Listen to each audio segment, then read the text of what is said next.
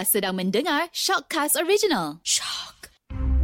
Jika anda diminta masuk ke sebuah bilik gelap untuk disoal siasat, apakah anda berjanji hanya akan berkata yang benar-benar? Tiada yang dusta atau selainnya, melainkan kenyataan yang benar sebenarnya. Mungkin ia pahit untuk ditelan, pedih untuk dikenang. Mengadaptasi konsep dark room atau bilik gelap, siri Shock Confession Bilik Gelap menggali dan membongkar kisah-kisah inspirasi rakyat Malaysia yang penuh tangis dan tawa.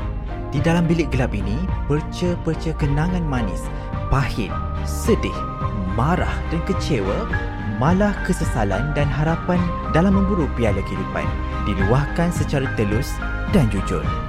Inilah Confession Bilik Gelap. Confession Bila Gelap bersama saya Kimia Syari dan sebenarnya setiap masa kita akan bawa ramai selebriti, personality yang untuk cerita-cerita inspirasi kepada anda semua. Dan minggu ni kita bawa seorang presenter, seorang orang cakap tu influencer kan dan siapa lagi? Muna Bella ke dalam bilik ini. Terima kasih Mona kerana sedia bersama dalam bilik gelap ini. Sama-sama. Saya pun happy jugalah sebab dekat je sebelah je studio. Okay Muna, boleh tak cerita sikit Muna ni macam mana boleh placement nama Muna Bella tu? Ha. Okay, to be honest, sebab ramai yang tanya. Hmm. Sebab nama betul saya bukan Muna Bella pun. It's actually a stage name lah. Nama saya betul saya uh, something Nabila Muhammad.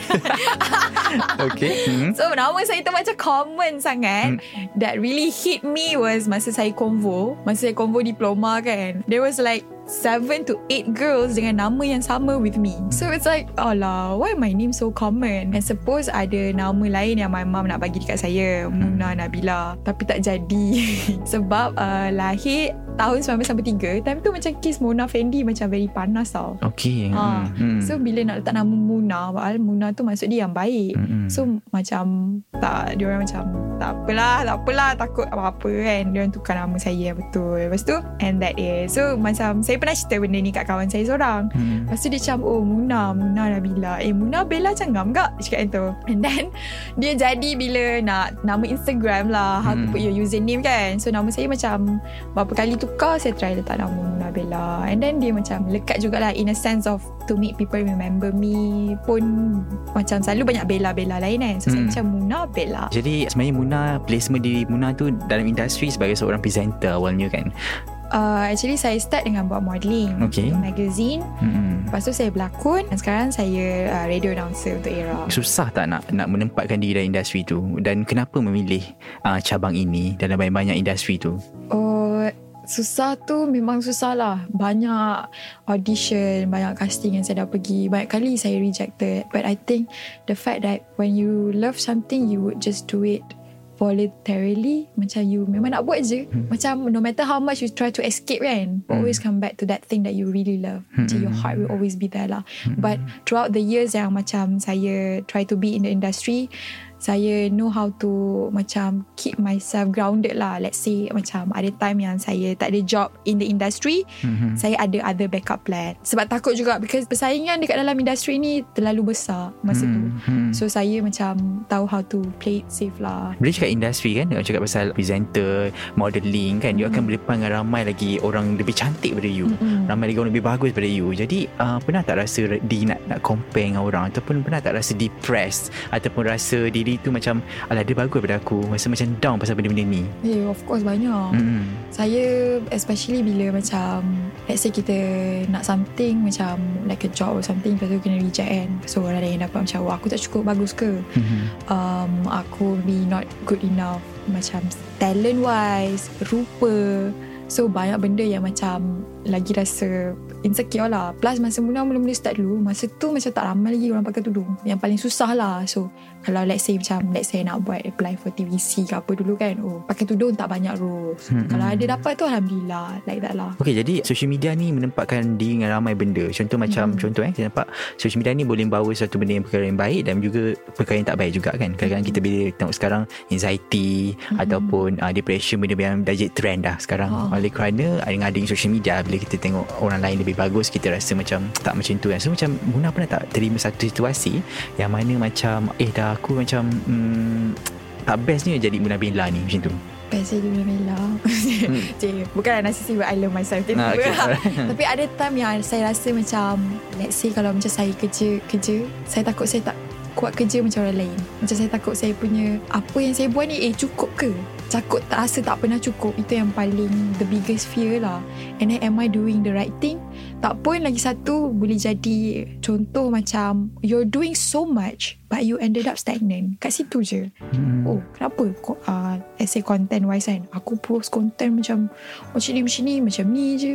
Uh, Aku buat macam ni macam ni Macam ni je. Tapi orang lain macam tak buat apa-apa pun Macam tu tau. So pernah ada At that moment lah. But I realise that Bunyi macam cliche But it's always about the time And also the flow of things Yang mana You have to experiment. Lepas tu kadang benda Just luck ada benda kena Ada benda tak ada So what you do is You really have to trust Hmm. The process. Bila kita nampak Muna ni Physical dia Daripada IG dia Kita nampak dia seorang yang fun kan. Seorang macam Macam ni keren ni Budak ni kan. Tapi Ah. sebenarnya Jauh di sudut hati Kita juga manusia kan. Betul. Orang cakap Kita ada rasa uh, Happy Gembira sedih kan. Bila last Muna menangis Dan kenapa? Oi nanya hari-hari Okay Kenapa? Saya- Kenapa? Kenapa? Kenapa sebegitu sensitif? Oh saya sensitive Because I think I've gone through A lot of things in life lah. Saya banyak jugalah Dukat dalam hidup. Because uh, The thing is that Ramai from social media Maybe rasa macam Oh dia ni macam Alah Mesti happy go lucky Tak ada apa nak fikir kan. Uh, Senang je Tak adalah. I think semua orang ada Struggle for them to keep And I've been dealing that with myself. But I think Crying is a coping mechanism Yang saya rasa The best coping mechanism. So saya jenis macam Okay nangis uh, Let it out at that time And then Done. Done deal macam tu lah.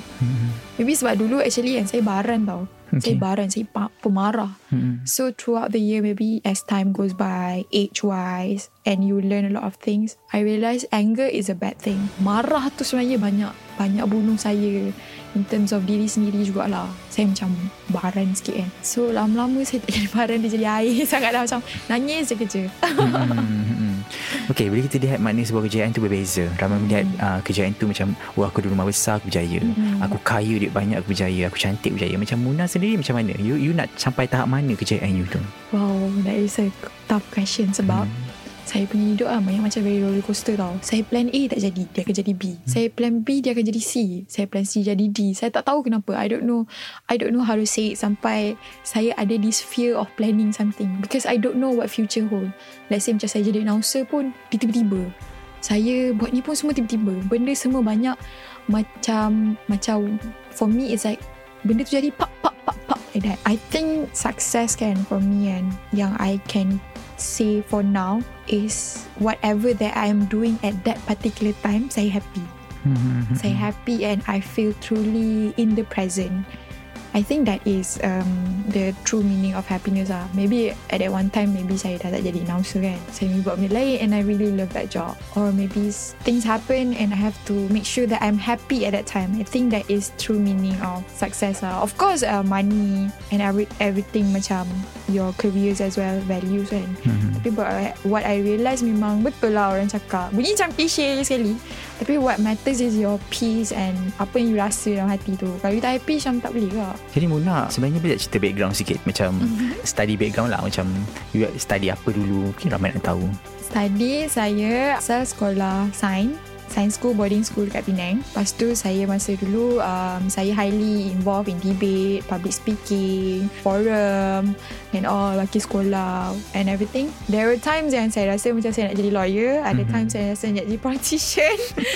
But cause mak saya dia pun dalam bidang macam sains-sains juga kan. Uh, So dia nak saya jadi doktor. So in a way Saya pun suka bio. Dapat matric Tapi because of Masa tu sekolah saya Dengan matric So macam dekat sangat. So Hmm. end up nanti Kawan-kawan saya majority Semua pergi situ kan. Masa tu bukan tak suka kawan Just macam Saya rasa saya nak fresh air. So bila saya apply UPU tu Saya dapat Diploma in Business Studies Dekat UiTM Segamat Saya tak pernah pergi Johor. Pernah pergi Johor Macam trip sekolah je. Family jalan-jalan Johor pun tak pernah. Hmm. So saya macam curious sangat Johor ni macam mana? Macam mana orang dia kan? And business Oh sounds fun Macam tu. Sebab saya pun macam Buat business juga. So okay Saya go for business studies And from there Saya Aktif kat campus and everything. Degree saya ambil uh, Event management. Wah banyak perjalanan kan. Okay contohlah uh, Muna Jika di dalam bilik gelap ni lah Hari terakhir Muna Dengan siapa ni Muna ingin berterima kasih Dan kenapa? Oh of course my mom Because Of course dia lahirkan saya lah. And then um, Actually kan uh, Throughout my years Saya banyak duduk jauh dengan mak saya. Mm-hmm. So it's It's uh, Saya banyak duduk sendiri lah. Ramai orang macam kesian juga kat saya Macam kesian you Duduk seorang macam tu kan. But I'm okay with it Because I know Although jauh dengan mak pun kan Macam we are both happy In our sense that We are doing things that we love. Macam dia suka apa yang kerja yang dia buat. Walaupun tak boleh duduk dengan kita orang And kita orang pun suka. Kita orang pun macam Busy all the time and Me and my adik. But if I could Spend my last day Of course with my mom. Tak berkepit Because she is my Source of everything lah Because my mom ni very optimistic tau. My mom jenis yang macam Oh tak ada benda tak boleh buat yang dunia ni. Boleh Semua boleh. Hmm. And even uh, Throughout macam kerjaya saya pun kan Banyak kali saya tak nak pergi audition. Saya macam tak nak try lah. Um, Patut ke eh? Oh, Kalau pergi casting Macam Start daripada dulu-dulu kan Masa saya start Tunggu casting kadang Ikut go whole day Penat gila. And then tak dapat pun But my mom will always say Just go Pergi kita tak tahu rezeki kan Pergi pergi. And the reason why I am here Is because of her Encouragement Apa yang dia always Bagi saya lah. Macam tu happiness Walaupun jauh kan. And, and Saya rasa saya macam gila-gila Being me pun Daripada dia. My mom pun sama Macam lagi Lagi gila-gila daripada I. So I think everybody pun boleh relate kot. Mother is the best person In their life And and for me uh, She definitely is lah. Tak ada orang lain. Kalau second maybe boleh try kot Dengan pelakon Korea. kan